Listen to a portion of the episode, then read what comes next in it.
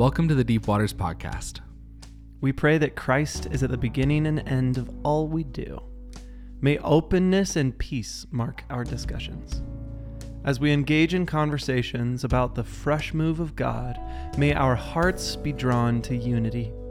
And in all things, may this shape us to look more like you, Yeshua. Amen. Amen.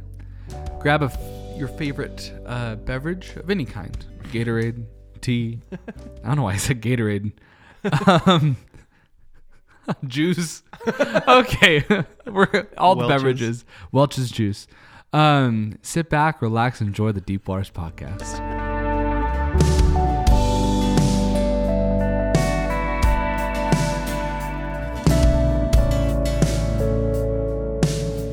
Hi, Jay. Hi, Benjamin.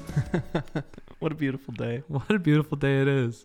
I'm happy because we just had cucumbers with hummus, and that just makes my heart happy, It was great. It also feels more connected to the Mediterranean, which is perfect. which is way closer to where this book was written that we're talking about than um, Idaho and the right. Pacific Northwest. So I just somehow feel a little bit more connected to our brothers and sisters 2,000 years ago. Yeah, we're plugging into those cultural roots more than if we just had French fries, exactly. Yeah. Chicken tenders. yeah. Potatoes are from, I think, Mexico. Are they? I don't know. Uh, Ireland? I always associate. I would, yeah, for sure. I don't know. Idaho, I'm not a botanist. I'm not a botanist, but I did say it at Holiday Express last night. Sorry, it's like my favorite joke. All right, anywho, Uh, this hi, is this is um part 2 Mhm. of the How to Read the Bible series, That's right. which coincides with Sunday school at River House. Mm-hmm. New thing we're doing, new thing we're pioneering at River House. That's right. A uh, Sunday school before the Sunday service. Isn't that a crazy concept? It's pretty cool.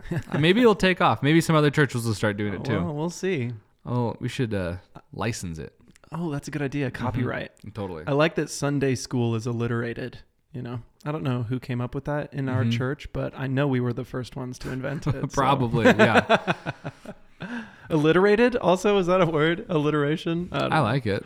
Um, I'm here for it. so last week we talked about what the Bible is. hmm Uh, we unpacked, you know, that it's diverse. We talked about genre. We talked about patterns. I I really went into a lot of different examples. Um, We like the examples. I'm glad. It was good. I I, could have done a whole podcast of design pattern examples because it's just amazing to see the scripture come alive like that. Isn't it? So cool. Meaning just pops. hmm Hmm. I think. I, That was sorry. That That was was some meaning. uh, if if you could sum up maybe what we talked about last week, it's more what to do when you're actually reading the Mhm. Bible. Like what to, what do I look for? Yeah. You should look for genre. You should look for patterns. You should look for repetition. Um, look for meaning that's um, written within those literary devices. Yeah. Yeah, that's kind of what, what we approached last week. We could talk a lot more about that. You can tell I want to. We're not going to do that today. hmm Today, what are we going to talk about, Jace?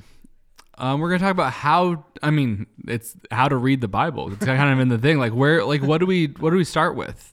Like, do I, you know, read it all in the dark? Do I read it in the light? Do I read it by a tree? Do I, you know, Yeah. how do I read the Bible? hmm Yeah, if you're not listening to it on the Dwell app next to a rose bush, you're doing it wrong. I, is that the one where you can like pick different like accents to read the Bible? Yeah, I think even like some background music. Mm-hmm. I like the there was I only had the thing like the trial for a little bit, Oh, good. but there's like a guy that did like the Swahili like it was like a Swahili accent. Whoa. It was so cool. that sounds fun. Yeah, it was very I I it was very relaxing for me. Wow. If you do the Dwell app, well done. I've never Mhm. done it actually. I listen to the Bible sometimes with Streetlights. Have you heard of them? Yes. Yeah, That's cool. Streetlights is sweet. Mm-hmm. It's kind of like the Bible over like beats. Yeah, it's like cool beats Mm-hmm. with cool voice actors even Yeah, kind of acted out. It It's- sounds sweet. it is really cool. Um, well, yeah. I mean, I'm from what I know, there's a lot of different ways to read the Bible. Yeah. So I think it might be good to like, you know, even say like if you're brand new to the Bible, maybe a good way to digest it, yeah. and then maybe someone who is looking or like who is like deeply rooted in the Bible and has been studying it for their whole life. I'm sure we could like probably give some direction on even a new way to read the Bible too. It's good. Yeah, I what I hope out of this conversation is that we don't just go around and say, "Hey, there's only one right way to read the Bible and this is it." chronologically in a Mhm. year. and if you're not reading it in that way, then you're not reading it right. That's not what we're trying to do. We're trying to present you a bunch of different ways to read scripture. Mm-hmm. And this won't be an exhaustive list. There are more ways to read the Bible, interact with scripture. Um, but hopefully this will just stimulate you to like think and dream about different ways to Yeah. interact with it. Especially because as a Christian, I know that the Bible gets stale Mm-hmm. sometimes and you just need to shake it up somehow. Yeah. There are ways that you can do that um, to remain in the word with it being a little more engaging and interactive. So, Mhm. yeah, I think first, if I can, I didn't even write this on our notes and I'm feeling convicted by that, but probably the first way to interact with the Bible Mhm. is the way that the Bible was designed to be interacted with, which is in a community of people read aloud. Oh. Did you know that? No, I did not know that. in our culture, you think, oh, the Bible is supposed to be something that I wake up at 5 a.m. every morning and get a cup of coffee and sit in a comfy chair and Mhm. read it with some highlighters and pens in my devotion time, Yeah. quiet time, as we call it. Mm-hmm. That's a pretty modern invention. Part of that is it assumes that we're all literate. Yeah. It assumes that we all have access to the Bible. Mm-hmm. It assumes that we have the discipline to be a morning person, which is kind of a joke. Facetiously, I'm not a morning person, but I should try to do that more. But, um, yeah, no, I mean, when the Bible was written, we're even told in the Bible itself that the idea of the Torah was that it would be written on scrolls and then read by the priests to the whole congregation every certain period of time Mm-hmm. And then also read aloud in the synagogues um, every week. So the Bible was something that was oral, super oral. Like you listened to it as a congregation. You didn't do it individually. It was a communal thing. Um, even in the early church, like you didn't have a pastor who preached a sermon. The early church would come together, and someone would read Paul's letter that he wrote to the church in Ephesus. And then the Philippians had like copied their letter and sent it to you also. Mm-hmm. So then the next week you would read the letter that Paul wrote to the Philippians. And Wow. someone would stand up and like who was literate, Mm-hmm. they'd like perform it almost. They'd, Like have those words in them Mm-hmm. memorized sometimes, but not always. And um, yeah, that you would like sit back and listen to it. Even in the beginning of Revelation, it says, "Blessed are those who listen to this word being read aloud." Wow. That's a so paraphrase. Yeah. But isn't that interesting? Because it's Mhm. a letter that was meant to be read aloud to a congregation of people. So Mhm. if we interact with the scriptures in the way that they were originally designed to be interacted with, then that's what we would do on Sundays is just read the Bible. And not just like a verse and then preach about that verse for Mhm. 30 minutes or 45 or an hour and a half. Yeah. We would just read Ephesians wow. And then go Yeah. home and have dinner with our families and talk about it. Mm-hmm. Or not even, we'd have dinner with each other. Yeah. It's amazing how communal everything was like created to be in the in the Bible. I didn't even think about like communion, you know? Yeah. And I feel like our individualistic society is like made it much more of a singular thing. wow. It And- really has, hasn't it? Yeah, I'm like I don't know if that is like Western influence or what that is, but hmm um, yeah, I'm like we need to just have scripture readings. How fun would that be? So fun. Mm-hmm. I felt kind of convicted by this just a couple weeks ago. So much so that Kenny, our youth director, and I Mhm. started talking about what we should do about it.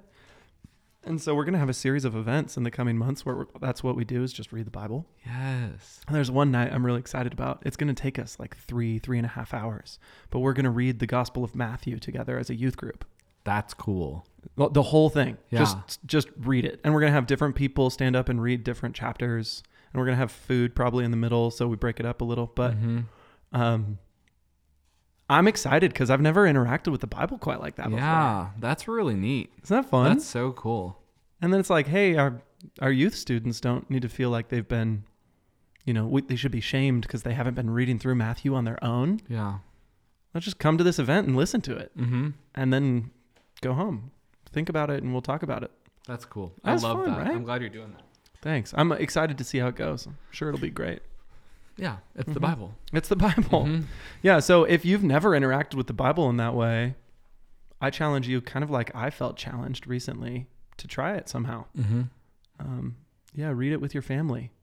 Read a psalm together before you go to bed, Mm-hmm. or I don't know, something like that. Maybe with your house church, you can ask if you could just read. I think if you read Ephesians, it would take you about 20 minutes if you were your average reader. Mm-hmm. It, that would take me about 60 minutes because I'm a really slow reader. but um, yeah, there's one way how to read Mhm. the Bible Out loud. out loud. Listen to it. Perfect. Listen to someone else read it, Mm-hmm. Which is great for people who are. Yeah, even on the Bible app, you can hit the little play button at the bottom, and it'll just start reading. Amen. Mm-hmm. That's great. And it's some usually some British guy. So. Isn't that great? We love British people. Mm-hmm. Uh, so there's option number one. Option number two. I don't know. What do you think about when you read the Bible, Jace? I think I think you kind of touched on it like a devotional time, like little. I think little chunks is how I usually read it. Is like let me read this chapter or part of a chapter or just a parable of Jesus, and see where that takes me. Um, but I also like have tried to read the Bible all the way through before, and like try to just like eat so much of the Bible. So Yeah. I but I and I feel like I get different things out of different types of reading. Huh. Um, I don't know if that's the case for you. I feel like Wow. if I really try to like just pump through Exodus or Leviticus, you know, and it's like I'm mostly like I'm reading it to have said I read it, and that's probably not the best way to do it, you know. Like I don't want to do that. I want to be gleaning stuff from it. So, That's really good. I relate to that. But that's my own thing. Like, I set this goal. I'm going to read the Bible in a year, Mm-hmm. and I have three chapters to read tonight, and I'm just going to crank through them because I'm tired and I need to go to bed. Yeah. I do that way too often. Confession moment. I Um, but appreciate your vulnerability. So do I. thanks. Yeah. You're, you're not alone. I'm glad. Anybody who relates to that, say yay. Okay, if you didn't say yay, congratulations, you are holier than us. Um, um, but I'm thinking about how you could think about a reading the Bible in a year, and that could be a criticism that you have of reading it in a year, and then you would never read it through, Mm-hmm. and then you'd be missing something. Because there really are pros and cons to the different ways Mhm. of reading the scriptures. I think what's hard for me, and I've heard this from other people, is they'll like just pick up the Bible, like a new Christian even, and just be, start page one and just start going. Hmm. And it's like pretty cool at the beginning and then gets pretty dry. And I just don't know if that's the best way to read it. Like maybe if the whole th- story, like we've said, is pointing to Jesus, maybe you start with Jesus and then you do the prequels like that. And maybe that's the better way to do it. I don't know. Like when it comes to reading it in order, what are your thoughts? Or what is order? Whoa. That was a much bigger question than I was hoping to ask. What's the best or like what what is like I know the Bible is ordered in our books all the same. I can re- sing you the song. Genesis, Exodus, Leviticus, Numbers, do the right thing. Oh, Um, nice. that was fun. I never learned that. I didn't go to Christian school. So Oh yeah. you win. There's a whole song. I can do the whole thing for you right now. Yes. But I don't think we have time for Next that. podcast. We'll we'll lose listeners if we do that. Yeah. um, yeah. So order. I think it maybe depends on who you are, where you're coming from. If you've never read the Bible at all before and you don't even Mhm. know what to do, definitely start in the New Testament with one of the four Gospels. Yeah. Um, I don't think that means it's wrong if you start at Genesis, but that's going to be harder on you. Um, yeah, I would start in one of the Gospels for sure. I don't think you can go wrong between the four Gospels. Um, I would say John talks more about who Jesus is from like a theological, artistic standpoint. Mm-hmm. You hear like the I am statements, Jesus saying, I am the good shepherd, I am the bread of life. Um, so there's a lot of, oh, this is who Jesus is claiming he is. Uh, let me look to him. And y- y- you get a lot of, yeah, just beautiful identity of Christ Yeah. in John. So if that sounds good to you, read John. Oh, it's amazing. It opens with this beautiful poem that Mhm. you won't understand very well if you haven't read the Old Testament, and that's okay. Just Yeah. like enjoy it and then keep rolling. And then someday, if you read a ton of the Old Testament, then that poem is going to pop for you in a new way, which is so fun. pop. But um, if that, for whatever reason, sounds a little too artsy, maybe you want some more practical details of Jesus' life, Mhm. I would say read Luke. Um, you get the birth narrative. Um, you read about, yeah, like when he was casting demons out of people and when he was healing people and different sermons and parables that he said. Um, all four of the gospels tell you about the crucifixion and the resurrection, which is the most essential part. So Mhm. thankfully we all have that. But Yeah. like if you if you read um I'm forgetting exactly. I think the only miracle that is in all four of the gospels is the feeding of the 5000. Oh wow, It's not that interesting. that is super interesting. I didn't know that. um you might have to fact check me on that, Okay. but I feel like I recall that from my New Testament class. fact checking now. But like if you only had Luke, you would miss details that we get from John. Uh yeah, like it was feeding the five thousand. Oh yeah? You're correct. Oh, thank you Google for verifying that. Mm-hmm. Um but like the the whole story of Lazarus being raised from the dead is insane and you only get that in John. So um there's a lot of overlap, but there is difference and so Mhm. spend spend time in different ones. But yeah. if I were you person who hasn't read the Bible really at all, I would say start in Luke and then also read Acts. Both Luke and the Acts of the Apostles were written by Luke, the same person, um, as kind of a two volume work. So it's meant to be one story, Luke Mhm. Acts. Um, so I would probably start there. That way you get the vision of who is Jesus, um, what did he do, and what is the church and the Mhm. Holy Spirit, and how do I fit into this? Yeah, totally. Like Uh-huh. Jesus leaves, what happened to his followers? Yep. Join for part two. Mm, amen. Yeah. I think that's probably the easiest way to start. Mm-hmm. If you're listening and it's like, oh, I've done that, I know Mhm. that, Totally. don't bother me with that, then I don't know what's another good place to start, but you don't want to jump into Genesis for some reason. I would maybe start in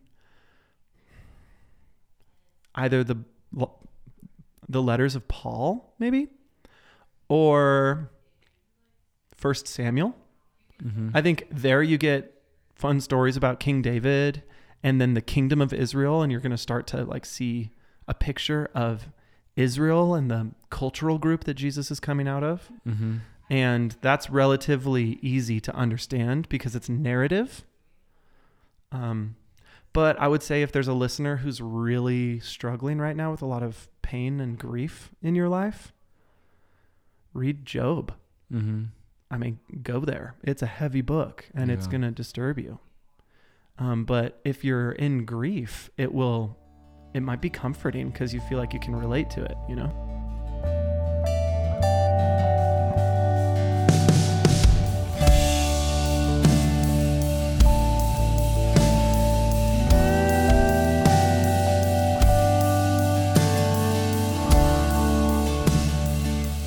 Is Job technically the the oldest book?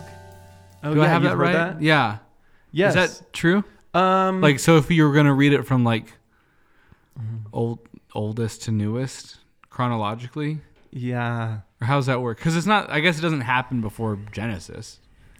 Right. Isn't that funny? Yeah, yeah. So uh, uh, people debate this conversation. Okay. but typically Job is dated as the earliest book of the Bible, oh wow. um, at least whole book. Okay. So if you read a chronological Bible and they kind of cut up the books and put them in a chronological order, which is a very Western thing to do. yeah. so funny. Not at all a Hebrew thing to do. They would almost be offended by that, I think. But that doesn't mean a chronological reading is wrong. Um, it's just a different way to do it that the Hebrew mind would never come up with. Totally. Um, uh, but in the chronological Bible, I think they typically say that Job happens in the middle of Genesis, around the time of the patriarchs. Like by patriarchs, I mean Abraham, Mhm. Isaac, and Jacob. Um, Job was probably living in a city state that dates to around 2000 BC. Um, but that's a guess. Yeah. You know, the the language of Job is the most peculiar Hebrew that we have in the Old Testament, which gives you a sense that it's written in kind of a different different pocket culturally. Um, and there are words that only appear in Job and don't appear anywhere else. So we actually don't know how to translate some of the words. They're just guesses, Yeah. which hopefully that doesn't scare you, um, because it's it's not like it changes theology or anything. But um, yeah, you could say that Job is the oldest book, uh, especially if you believe that Genesis 1 and 2 were actually written right around the time of the creation of all things, then those are the earliest Yeah. by far. Yeah. But anyway, Wow. Um, in our notes, you also have the Hebrew order of the Bible. oh yeah, What What does that mean? thanks.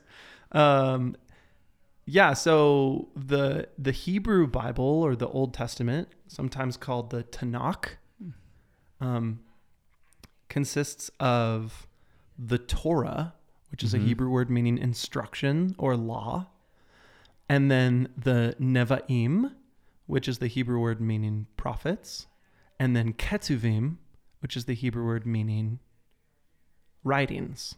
So Tanakh, T, Torah, N, Netuvim, or Nevi'im, and Ketuvim, Tanakh. Do you see oh, that? Wow. Yeah, I didn't realize it was like a word like that. Yeah, I forget what that's called. What is that? An anagram? Sure. Something like that. I don't know. Anyway, that's what Tanakh is. It's basically think the Old Testament, Okay. but the way that the Jews order it is different than the way that we order it, and I don't know why. mm-hmm. If someone wants to Google that and send us an email, Yeah. I'd like to hear. but um, yeah, it's a little different of an ordering, and you get like all of the prophets together. Um, and what counts as a prophet is like Samuel. Um, there's like the historical narrative of kings, Mm-hmm. um, but Chronicles isn't considered history in the same way that Samuel and Kings are.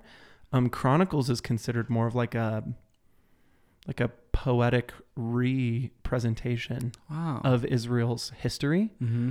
um, that's trying to convey different meaning. And so Chronicles is actually the last book in the Tanakh Oh wow. in the Hebrew order, um, which is really intentional. yeah, that's cool. yeah, it's fun, right? Uh, Learning about the Bible, did you were you ever told that like there were major prophets and minor prophets? Oh, yep. Yeah, Is- that's good. That threw me for a loop a little bit because I'm like, are the minor prophets less important, or were they just because they were shorter books, Mm, just shorter, shorter scrolls. books? Yeah. But they're not any less important to the story of Israel, right? No, no, no. I wouldn't say so. All right, I just had that thought. Now I'm like, wait a minute, Yeah, I'm glad these poor prophets. the major and the minor league. yeah. It's like these are the the more elite prophets. Um, I mean, we Poor definitely Amos. poor Amos, poor Obadiah, Nahum. Whoever cared for Nahum? Well, hopefully all of us. Um, but no, one thing that's kind of fun that I learned is, uh, you know how the this is the way that Hebrew minds work. They play with numbers and patterns. Um, there are three patriarchs: Abraham, his son Isaac, and Isaac's son Jacob. Right. Mhm. So often when you're reading the Old Testament, you hear about the God of Abraham, Isaac, and Jacob. Those are the three patriarchs. Um, how many major prophets are there off the top of your head? Do you know? I'm guessing three. I've just set you up. Okay. Three. Yeah. Yeah, Isaiah, Jeremiah, and Ezekiel. Mm-hmm. Um, those are the largest prophetic books. And then, how many tribes of Israel are there? Twelve. How many minor prophets do you think there are? Seven. Twelve. Twelve. you got it. oh, that's so cool. Isn't that fun? Yeah. Um, and what they're trying to say is that this prophetic revelation that comes from the three major and the 12 minor is the fullness of God's people's prophetic revelation in Wow. the scriptures. Mm-hmm. And the way they communicate that is through numbers. Isn't that fun? That's really cool. Yeah. Mm-hmm.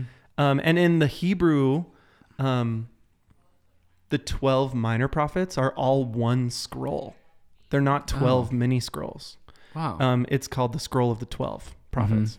Wow. I did not know that. Isn't that interesting? That's super interesting. Yeah, so it just flows one from the next. Mm-hmm.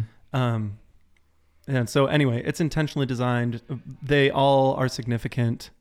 Um, don't think any less of one just because it's short. Totally. Like Obadiah, poor guy. I think he only gets one chapter. Dogs. Uh, wow, this has been a fun little. I feel like I've. Oh no, we were talking about Hebrew order. yeah. Hebrew Right. order. Yeah. We're Yeah. Do, we're we're on it. We're on it. We're doing we're doing the thing. It's we're good. Don't worry.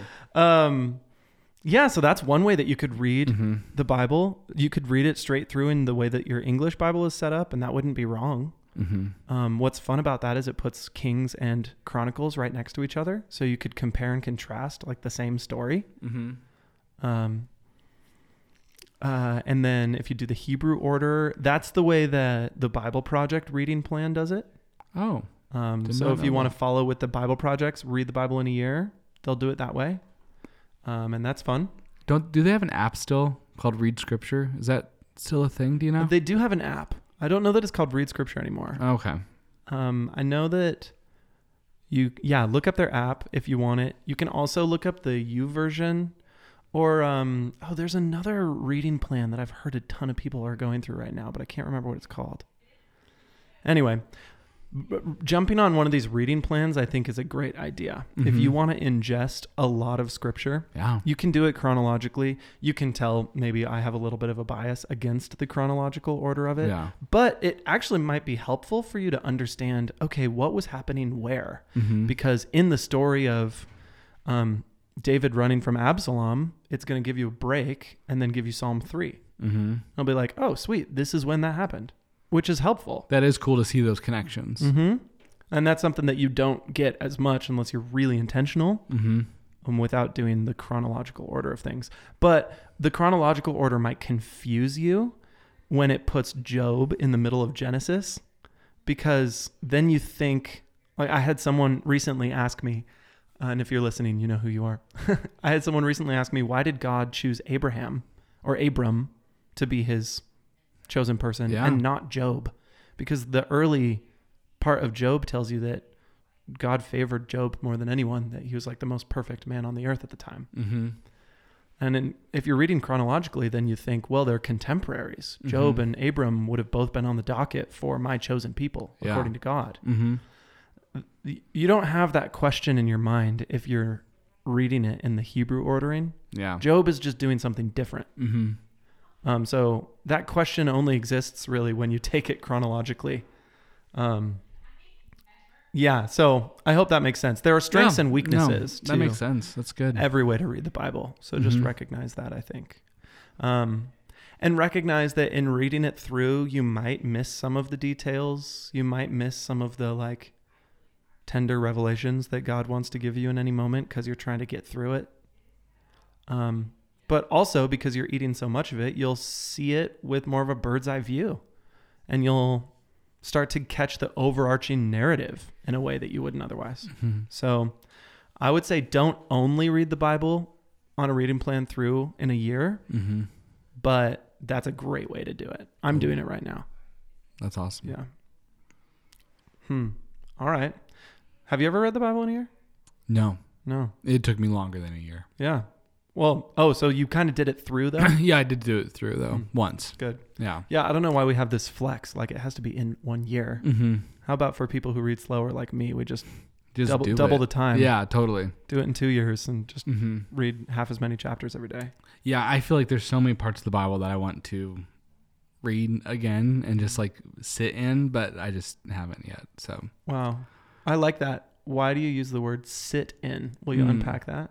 Uh, yeah, I think, I think there's times where it's just like to, I guess, meditate on a certain passage, Mm. but even just like, you know, the story of David, you know, read through that a few times and just see what you kind of get out of it, because I think there's times, just that that focus on that was going to bring more fruit from it. I think Mm. so. That's what I mean. I guess that's what I mean by sit in is just to Mm.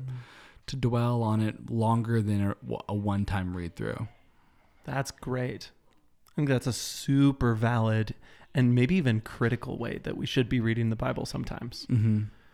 Um, instead of just plowing through. It's like read a story, then read the same story again, Mm-hmm. and then read it again. Yeah, and then do it again, Yeah. and then maybe it's just or be reading and something pops out and you stop and you just read that bit over and over again for a while. You know, there's only been a few times where I really felt like the Lord led me to camp on verses. You know, Huh. but it was always so fruitful. It was like, oh wow, like even just sitting here, it's like, oh, I'm sitting, I'm just seeing more connections and I don't know that kind of thing. So Can you think of an More- example? that's uh, I Oh, was I like, put I you on the started to say that, and then I'm like, I don't know if I have an example of this. So Mm. um, I don't have. I'm trying to think if I have an example. I mean, the Lord has had me on Psalm 1 Mm-hmm. for a while, and I, I memorized it because it felt like an important thing to do. Mm-hmm. um, which is one of the things that I put down in our notes. Is that's one way to read scripture is to memorize it. Um, that was another ancient way to do it. That like the ancient Jewish boys, unfortunately, it was just boys, but when they would go to Torah school, mm-hmm. they would memorize the Torah. They, they would commit the Hebrew to memory. And that way it's in them. There's Mhm. something really powerful about memorizing scripture, which, um, yeah, I, I feel like I've seen it like I have a tool belt that I'm walking around with, Mm-hmm. spiritual word of God tool belt. Yeah. And if I've never memorized any scriptures, my tool belt is empty. Mm-hmm. I don't have any tools. But let's say I memorize Philippians 4, 6, and 7. Do not be anxious about anything, but in everything by prayer and petition, Mm-hmm. present your requests to God Yeah. with thanksgiving and the peace of God. You know, that wonderful bit. Mm-hmm. Um, say I memorized that scripture. It's like I'm taking a tool out of the Bible and I'm putting it in my tool belt. Mm-hmm. And then when I'm walking around in life, oh, anxiety slaps me in the face. I'm going to pull that tool out. It's like the Holy Spirit reminds me, oh, that's in your tool belt. Mm-hmm. Just remind yourself about Philippians 4. And then I'm thinking, oh, yeah, actually, I, I shouldn't be anxious. I should pray about this right now and be thankful. Mm-hmm. And in that, maybe the peace of Christ will guard my heart and my mind. Yeah. But I wouldn't have had that protection or that moment of like practical revelation if Mhm. the Bible wasn't baked into me by memorization. That's so good. That's so good. I think one of those I, I did think of one one that I have camped out in a lot and that was Psalm 63. Mm. So good. Say that. The God, you are my God. Earnestly I seek you. I thirst for you. That one, I just, for me, I feel like I am drawn probably most to like gluttonous patterns. And, and I feel like this one bring, like, I, whenever I'm like wanting to, you know, indulge too much in anything, I feel like I come to this and just want to like feast on the Lord and like do not feast on, you know, whatever you want to feast on, a bunch of donuts or something, um, or like binge watching YouTube or Netflix. You know, like it's like no, like I will be satisfied in the Lord, um, Wow. and like I will meditate on Him, and it's just it's such a good. It's one of my favorite psalms, maybe my most favorite. That's really fun because you're connecting it with super practical things in your life. I'm just noticing the way you're doing that, like Mhm. eating donuts. I was like, maybe the moment that you are tempted to divulge in some kind of fleshly appetite, Yeah, the Holy Spirit reminds you, oh, the only thing that really satisfies you is me. Totally. Yeah, it's like this Wow. will. I mean, these donuts will taste great. Yeah. right now. But in 20 minutes, you'll completely regret it. You know? Yeah. and I mean, there's a million things that could, you know, follow that same pattern. wow. Um, but I've never feasted on the word of the Lord and regretted it. Wow. Praise God. hmm Honestly, say that. I'm thinking it's a really common question and problem hmm in, I think, maybe the church at large. I was going to say, especially the charismatic church, but I don't know if that's true. I just want to hear the voice of God. hmm I don't know if you relate to that, if any listeners relate to that. I just want to hear the voice of the Lord. hmm Memorizing scripture is an excellent way to do that. And honestly, like take some of God's word, put it into you, Yeah. and then God can use it to speak to you whenever. But like God's just I mean, rarely will the Lord spontaneously give you words like, "Oh, um I don't know, fix your eyes on Jesus, setting aside every weight and sin which clings so closely and run the race yeah. with endurance that's set before you, just like Jesus went to the cross for the joy set before him. and anyone who has that Bible verse memorized, you know what I'm doing. That's Hebrews 12, yeah. chapter or verse 2. Um, like those words, the Holy Spirit pulls them out of me. If I'm Mhm. about to sin, Yeah. and it, it, the Lord's like, wait, Benjamin, lay aside every weight and sin that clings so closely. This Mhm. thing that is right in front of you is clinging closely. Put it aside. Fix your eyes on me So for the joy set before you, just like I endured the cross. And all of a sudden, I'm like, whoa, there's, there's an opportunity for revelation in memorized scripture. yeah. Don't you think? Oh, that's so good. Yeah, totally. Because it's like, yeah, if it's inside of you, all the, the Holy Spirit just has to remind you of that. And so I feel like it's easier to Mm. recall a recall a stored file than it is to just create something new. You know, Yeah, totally. and not to say that God doesn't speak new things and no, totally that kind does. of thing too. So, Yeah. but I, know I like I really like the way you did that. Hmm, thanks. Yes, that's that's one way to read scripture. Memorize it.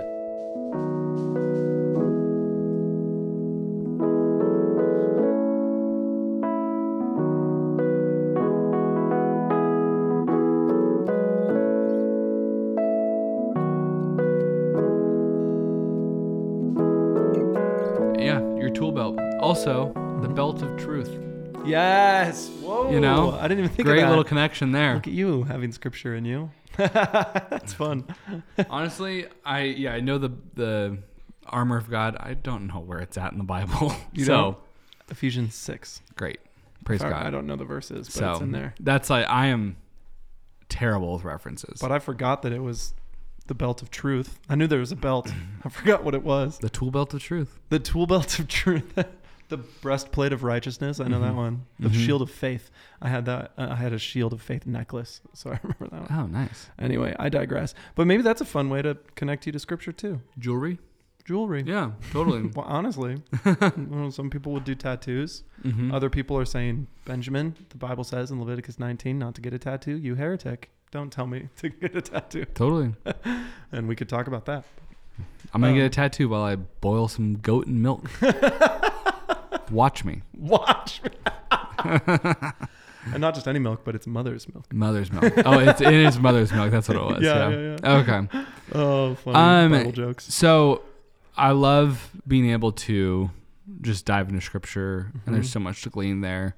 But there's also a lot of scholars and people that have gone before us that have done so much Mm. of this, like, uh, divination's the wrong word, but like unpacking of the Bible. Yeah, sure. Um, and so like, what what are the best ways you've found to like interact with scholars in that way? cool like, question. Yeah. You phrased that really well, I think, because there are people who have committed their lives to understanding the scriptures in a more studious academic way. Mm-hmm. And to us people who just love the Holy Spirit, sometimes that sounds like it's devoid of the Holy Spirit. Yeah. Um, but I would say no, it can be devoid of the Holy Spirit, but does not have to be. I would say I've interacted with the Holy Spirit really profoundly in scholarship Mhm. and academics. So, um, if that's something that you want to do, do it. Read a study Bible is like Mhm. probably the easiest way to do it. Get a study Bible and look at the footnotes. The ESV study Bible, I think, is a terrific resource. So it just really good. buy one of those. It also has great pictures. Yes, I love a good picture. Mhm. Maps. I don't know what it is about maps. They just fire me up. I remember being a kid and in church and I always just wanted to go to the maps in the back because they were colorful. Like being a really young kid. yeah. I'm talking like 18, 19. Yeah. no. It's like picture books. but I just was always I like, still I don't know what these maps mean, but it's like the most interesting part of the Bible. It's like pretty colors. yeah, totally. Lines and stuff. That's fun. Um, what's the difference between a study Bible and a commentary? Oh, yeah. So a study Bible is a Bible with commentary in the footnote. Mm-hmm. So it's like it has the scripture in the top half typ- typically or the top two thirds. Yeah. And then down below, there are little footnotes that say, "Oh, hey, up up top in chapter three, verse 20 you Mhm. read this. Um, here's what scholars think about it, Mm-hmm. and it'll just give you a little nugget. Um, it won't. Uh, don't expect it to answer all of your questions. Yeah. If you do, the study Bible will always disappoint you because it can't. Um, but it will give you some good answers occasionally, Mm-hmm. um, some good context. yeah. Um, it might connect things to other things that are really helpful. If you're reading Mark and it's like a prophet said something, and then, you know, you go down to the footnotes and it tells you which prophet Mm-hmm. and why John the Baptist said what he said. And you're like, oh, wow, that's helpful. Thanks. Yeah. Totally. Or if you're confused about some eh, symbol in Revelation, that's a great place to get confused. Um, Mhm. Go to the footnotes and see where other parts of the Bible say that same symbol, and that's Mhm. going to help you. I don't think it'll answer all your questions, but it'll start Yeah. to help. So that's a study Bible. A commentary is a nerdier book where typically it'll tell you like verse by verse as much context historically and linguistically as possible. So it'll say, okay, this word in the Hebrew means this, and it appears in the Bible 326 times. Wow. This many times it appears in this way. This many times it appears in that way.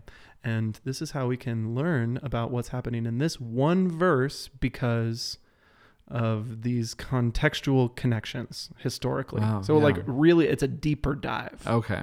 Um and different commentators um I, I wouldn't ever look at it, one commentary like it is sacred Mm-hmm.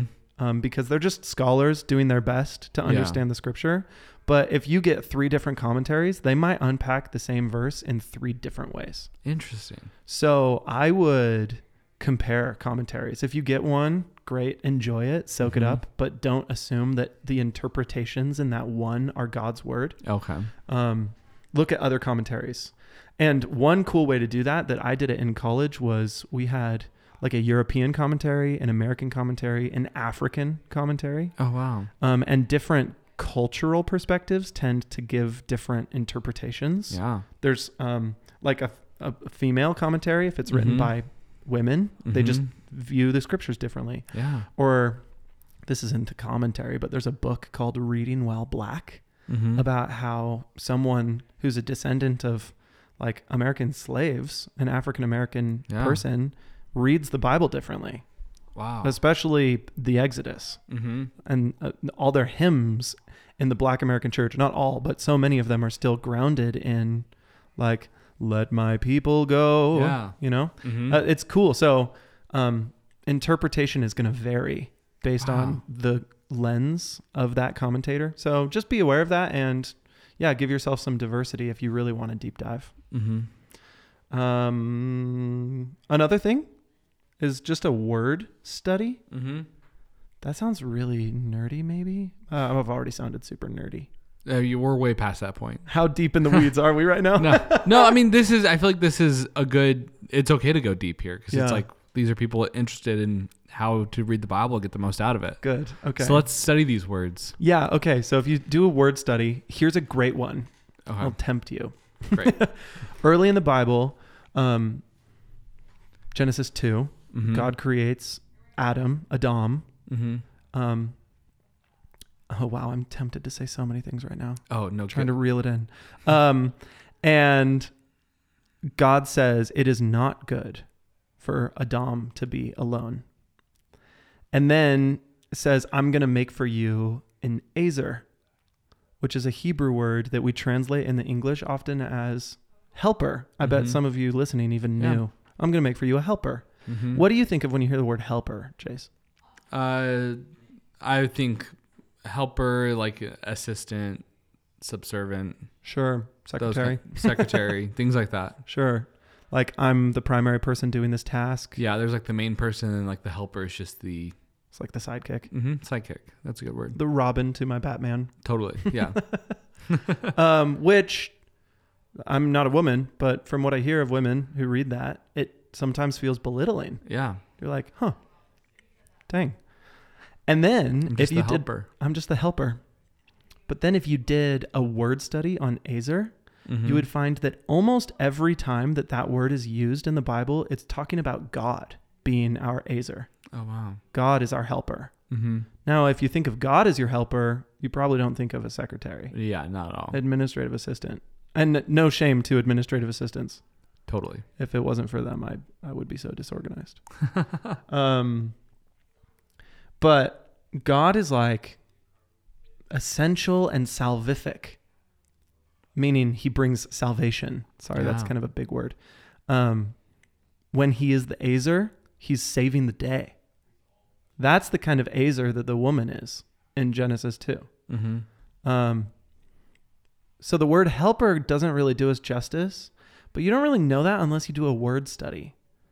So if you're curious about something in the Bible, I would say, I mean, I, it's easier for me to say this because I've studied Hebrew for years, Mm-hmm. but try and look up what that word is in the original language Hebrew, if it's the Old Testament, most Mhm. likely, sometimes Aramaic, or Greek in the New Testament, and just figure out where else is that said. Um, like in Matthew 24, talks about um, how the gospel has to be preached to the whole world. Mm-hmm. And then you look at that word, I forget how to pronounce it. Um, I I'm not even going to attempt it. But that that Greek word for the whole world is also used in Luke chapter 2 when it says they did a census of the whole empire of the Roman Oh, empire. interesting. Um, it's the same word. So in one you get this sense that it's like the whole globe, the Mhm. entire planet Earth. But in the other, you get it's just the civilized Roman Empire. And if you do a little word study on that Greek word, you'll discover that it's not necessarily talking about the entire planet. Is it cosmos? It's not cosmos. Okay. And that's what's important. Okay. If it was cosmos, it would change things. Yeah. Okay. It's like Okanume or something. Oh wow. Um, I butchered that. Anyone who knows Greek is probably laughing at me right now. But um, yeah, I could tell you maybe where to Mhm. look it up. But anyway, just an example there of if you did that Greek word study, you would see, oh, they're not saying cosmos. Why not? Um, now I'm understanding Matthew 24 a little differently. Yeah. If they had said cosmos, this might have meant something different. mm-hmm. Um, and then that'll just help you unpack meaning. So you can do that. I think the easiest way to do word studies is with Bible Hub. It's a website. Okay. Just Google the verse that you're interested in, um, and you can type in Hebrew if it's in the Old Testament or Greek if it's in the New Testament, and then the interlinear Bible is the one that puts the English word right next to the original language Well, that's cool. and you can like click on the original language word and it'll show you all of the uses of that original language word in the Bible. It'll tell you every time it's used, how it's translated. Um, it'll tell you like the grammar of it, second person masculine singular, you know, and yada yada. So Mhm. if you really want to get into the weeds, that's a that's a cool way to do it. That's amazing. Mhm. People have really uh, documented this stuff well. Oh That's my goodness. Wild. Yeah, it's unsearchable how much people have nerded out over this Mhm. book. I mean, it is a bestseller. It is. yeah, it is. Uh, It's the greatest selling book in the history of humankind. Yeah. Yeah, for sure. Well done. Way to go, Holy Bible. Um, does that exhaust pretty well? Maybe the study, studious, academic part. yeah, I think this? so. I think that's that's one way that you study, or one way that you read the Bible is in Mhm. in a studious deep dive. Yeah. Um, another is like devotional. Mm-hmm. Also, how much how much time do we have left? Uh, we're at like 50 minutes right now. All right, We're doing good. we'll just go for a couple more hours. Yeah. Um, devotional. You brought that up earlier when you said you Mhm. read the Bible like you might just read a parable of Jesus. Oh yeah, yeah. Um, have you ever heard of Lectio Divina? I have. Do you know what it is? I'm putting you on the spot. Uh, it's where you read it, then you yeah, uh read it slowly, yeah. Basically, something like that. you you like it's a, a certain way to read scripture that I'm forgetting who a Catholic saint kind of invented that term Lectio Divina. Saint Um, Davina. I want to say Ignatius of Loyola, but I could be wrong. Um, but anyway, it, it's a way of like reading through and then listening for a certain aspect of the text that like pops out to you. Maybe there's a word that's highlighted. Mm-hmm. Then read it again. Listen more. Um, see if there's an image that pops out to you. If God speaks to you through pictures, try and pay attention to a picture. Uh, then read it again. It's like really soaking, Yeah. like your word earlier, sitting in Mhm. a text. Um, read it multiple times, all in one sitting, trying to keep your ears open to the Holy Spirit. Um, you can ask questions like, "How does this fit in contextually with the history of Israel or whatever?" Mhm. But the primary question you should ask is, "Holy Spirit, what are you saying to me right now through this text?" Yeah. And then typically the Lord will illuminate something. Um, a couple of words might feel like they're really highlighted for some reason. Mm-hmm. Pray about those words and then read it again. Mm-hmm. Um, ask God why those words and then read it again. Just like soak it, soak yourself in it. I Mm. think Lectio Divina is typically you read it three times through, really meditatively.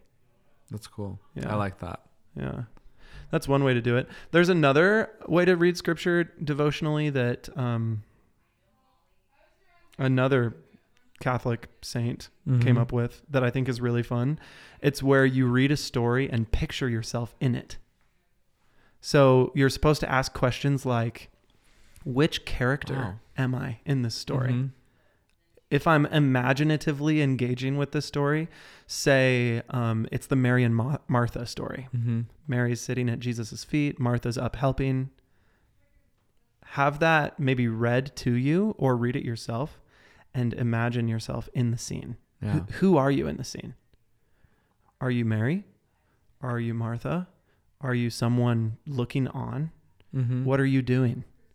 Um, why are you doing what you're doing? How do you feel about what you're doing? How does Jesus interact with you in that moment? Mm-hmm. It's like a really creative, immersive, imaginative experience Yeah. with scripture. I love when we can, when we can engage our imaginations. Oh, isn't it beautiful? Mm-hmm. I think some people do that better than others. Um, and that's just a gifting of the way that the Lord probably speaks. Mm-hmm. But I, it's called, the um, I can't remember what that technique is called. But that's definitely one way to read the Mhm. Bible devotionally. Because then, like, oh man, if you find that as you sit in that story, you're Martha, maybe Jesus has some words for you. Yeah. How, what are you going to do about those words? Mm-hmm. You know, and then that'll really impact your life if you let it. And that's when you're reading scripture less and scripture is actually reading you. Oh. It's the Holy Spirit. Wow. Oh. Oh, I didn't didn't know I was being read right now. Yeah. uh, another way devotionally, I guess, is through a devotional book. Mm-hmm. Those are also kind of a new modern invention, but that doesn't mean they're bad. Some of them are really beautiful. Oh man, Mhm. Jesus calling. Yeah. Shout out. love- yeah, that one's so cool. It's so good. So Mhm. well done. Yeah. Um, I would not take something like that and substitute it for the Bible. I would use it as a supplement Mm-hmm. with the Bible. Um, I mean, it's just a way to make it all more relatable and practical, and yeah. you know, and just makes it all more beautiful. Connects to your heart and to your person. It's a very indi- individualist way to read, but that's not a bad thing as long as you're doing more than that, I think. Mm-hmm. Again, e- every way has a pro and a con. Hmm. Wow, have we have we given a lot of ways to study? Do you feel I- like this is I feel like we're doing pretty good. okay? I uh, hopefully you listener, if if you find yourself in any one of these readings, you can think, "Oh, maybe I spend a lot of time doing that, Mm-hmm. but I don't spend as much time doing this other thing." And Mm-hmm. I would just encourage you to try and expand your relationship with the Bible by trying something else. and like we've talked about too, you know, acknowledging it as literature and narrative and poetry and engaging with it um, in those respect, respective ways. You know, the Mhm. Bible isn't just a moral law book that you know you just go to when you need an answer, or it's not a magic eight ball um, Yeah. for your questions. It's meant to essentially kind of have a relationship with in a weird way of saying it. Um, and so I think encourage like I encourage you all to to yeah begin that relationship if you haven't, and not treat it as just like the book of answers, because it really is the book of questions. yeah, it is. and if you're looking for like you know people of moral regard, the Bible is not full of those people besides Jesus. So Bible's full of a lot of pretty twisted people. exactly. Yeah, I don't want to be like most of them. Yeah, but they do offer us a great mirror into the human experience Ah. and might teach us on teach us how to relate to God better. That's good. Can I uh, give an example of that? Yeah, please do. And then maybe we should wrap up. Um, Gideon. Do you remember who Gideon is? He's one of the judges. Yeah, It's- I don't know much about Gideon. It's one of those Old Testament books that people don't read a lot unless they're like thinking, "Hey there, Delilah," like because Samson and Delilah, you know, Totally, yeah. or listening to the song "Hallelujah," Hallelujah. Mhm. You know that one. Um, I heard there was a secret chord. Yeah, that one. Um, but anyway, Gideon. The most famous part of his story, if you're a child reading like children's Bible stories, at least this was my experience, is God comes to him and says, Hey, I want you to lead an army against the bad guys. and then Mhm. Gideon's like, Oh, I don't know. I'm going to put out a fleece um, from a sheep on the ground, oh God. yeah, yeah, yeah. And if you could make the ground wet with dew, but keep the fleece dry, then I'll believe you. yeah, And then that's what happens. And then the next day, Gideon's like, um, okay, now I want you to make the fleece wet, but the ground dry. Because maybe that first thing was just a fluke. yeah, And so God does it. And then, anyway, like, you might walk away from this story thinking, huh, I guess if God asks me something, I should give God a couple of tests Mhm. that he should like pass to prove to me that he really is asking that. yeah, And I'm not saying that that's totally a wrong thing, but if you zoom out and you look at Gideon um, as a character, mm-hmm. he he starts out kind of like a coward. He's asked by God to destroy the idols Uh-huh. and the the altars where the idols were worshipped. And he does so, but he does it in the middle of the night so no one sees him. mm-hmm. Um, and he's like questioning God and telling God, "No, God, you got the wrong guy." yeah, So this whole like fleece situation is in the middle of kind of the doubting Gideon saying, yeah, "No, God, I, I don't trust that this is really you asking me to do this. mm-hmm. I'm not a military leader. Like, ask someone else." yeah, And that's not a good model of faith. Yeah, for sure. So if you're looking at that fleece story and you think, "Oh, I'll just emulate that, and God will tell me what I should do," mm-hmm. um, that's that's not what that story is trying to get you to do. The Mhm. story is trying to get you to see someone who's wrestling with trusting God and who's struggling Yeah, with it. Um, but then eventually, I mean, the beautiful thing is that God still meets Gideon in his Mhm. imperfection, yeah, and he does. He does allow those tests to happen. And then God is able to use Gideon because ultimately Gideon does end up trusting God, but it Mhm. takes him a while. yeah. So There's an example of like if I just read that fleece story out of context, I would get one thing, um, but in context, I get a very different thing. The one is, oh, I should test God every time He calls me to do something and just make sure it actually is Him. The second one is, oh, no, I should have faith and step out in trust that God is moving in here and I actually shouldn't put God to the test, Mm-hmm. which is a scripture from Deuteronomy that Jesus quotes in the desert. Yeah. You shall not put the Lord your God to the test. Um, and Gideon kind of breaks that one. Um, but God's still gracious to him. So, Mm. anyway, there's an example of like a weakness in devotional reading. Um, is that you could you could potentially pull something out of context and really miss the point. Mhm. Um, but there's grace for that. Yeah. There's grace in this whole process, which is awesome. And as long as, kind of like I said, I think in the last, like we were saying in the last episode, as long as you're reading the Bible and you're doing it with the Holy Spirit Mm-hmm. in humility, Yeah. um, it will lead to the right place. You will become like a tree planted by water, So good. you know? Yeah. That's no, that's a good word. So that's my last soapbox, I think, unless you want me to stand up on another one. And I think that's good. I think we've we've stood on quite a few soapboxes today. Do you have any concluding thoughts? Uh, no. I feel like we gave a pretty good outline on how to read the Bible, how to engage Yeah. with it, Mhm. and I kind of feel convicted that I should go read the Bible now. and maybe that's a good thing. I'm thinking, I mean, myself too. Like, if you are listening to this and you've thought the Bible is just too hard, I don't want to read it in here. I've tried and I've quit every time. And the Exodus story, when they start talking about the temple or when the tabernacle Yeah. instructions, or Leviticus, um, if it's felt daunting, I hope that this encourages you that there's so many ways to engage with it. For sure. Like, You there's don't you don't have to bite off the whole Testament to like really get into the Bible. Like don't feel like it's like this overwhelming thing.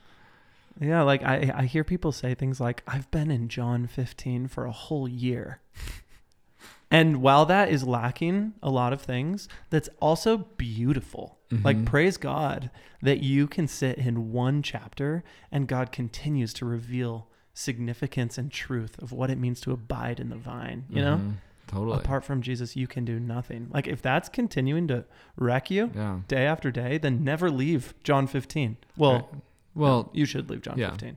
But consider other it- things. it's taught you to abide in John 15. Yeah. what about John 16 or 14? yeah, so I hope nobody hears the way you read the Bible is wrong. That's not the message here. It's No. just consider it more creatively and do other things too. Um, cuz it's it's an incredible book and if you if you mix up the way that you approach it, I think you'll see it in new and exciting ways. So good. Well, Hmm. Benjamin, thanks for sharing your passion about the Bible. Yeah, thanks for I love it. go off. It's great. No, it's so good. It's we need we book. need we need more of it, and I appreciate your uh, your teacher gifting, your Hmm. teacher heart. Thanks. Yeah. If you have any thoughts or questions or comments for us, listener, please email us at deepwaters at riverhouseministries.com. Not org, common Mhm. misconception. yeah. It's a, it's a com. Common misconception. Yeah, there you go. Dot com. Yeah. And we uh, hope you join us for uh, a service at Riverhouse on, at the Vineyard Boise at 4 p.m. on Sundays. And if you're really enjoying this conversation and you want to dive into other parts of the Bible, then consider joining Sunday school, Mm-hmm. either now or in the future, Totally. be around. It's happening now. And right now we're doing how to read the Bible. There'll be more in the future. hmm So good. You just said that. I just repeated you. I'm sorry. Thanks. Repetition is the father of learning. I repeat, repetition is the father of learning. oh, praise God. I hope you guys have a great weekend. Bye.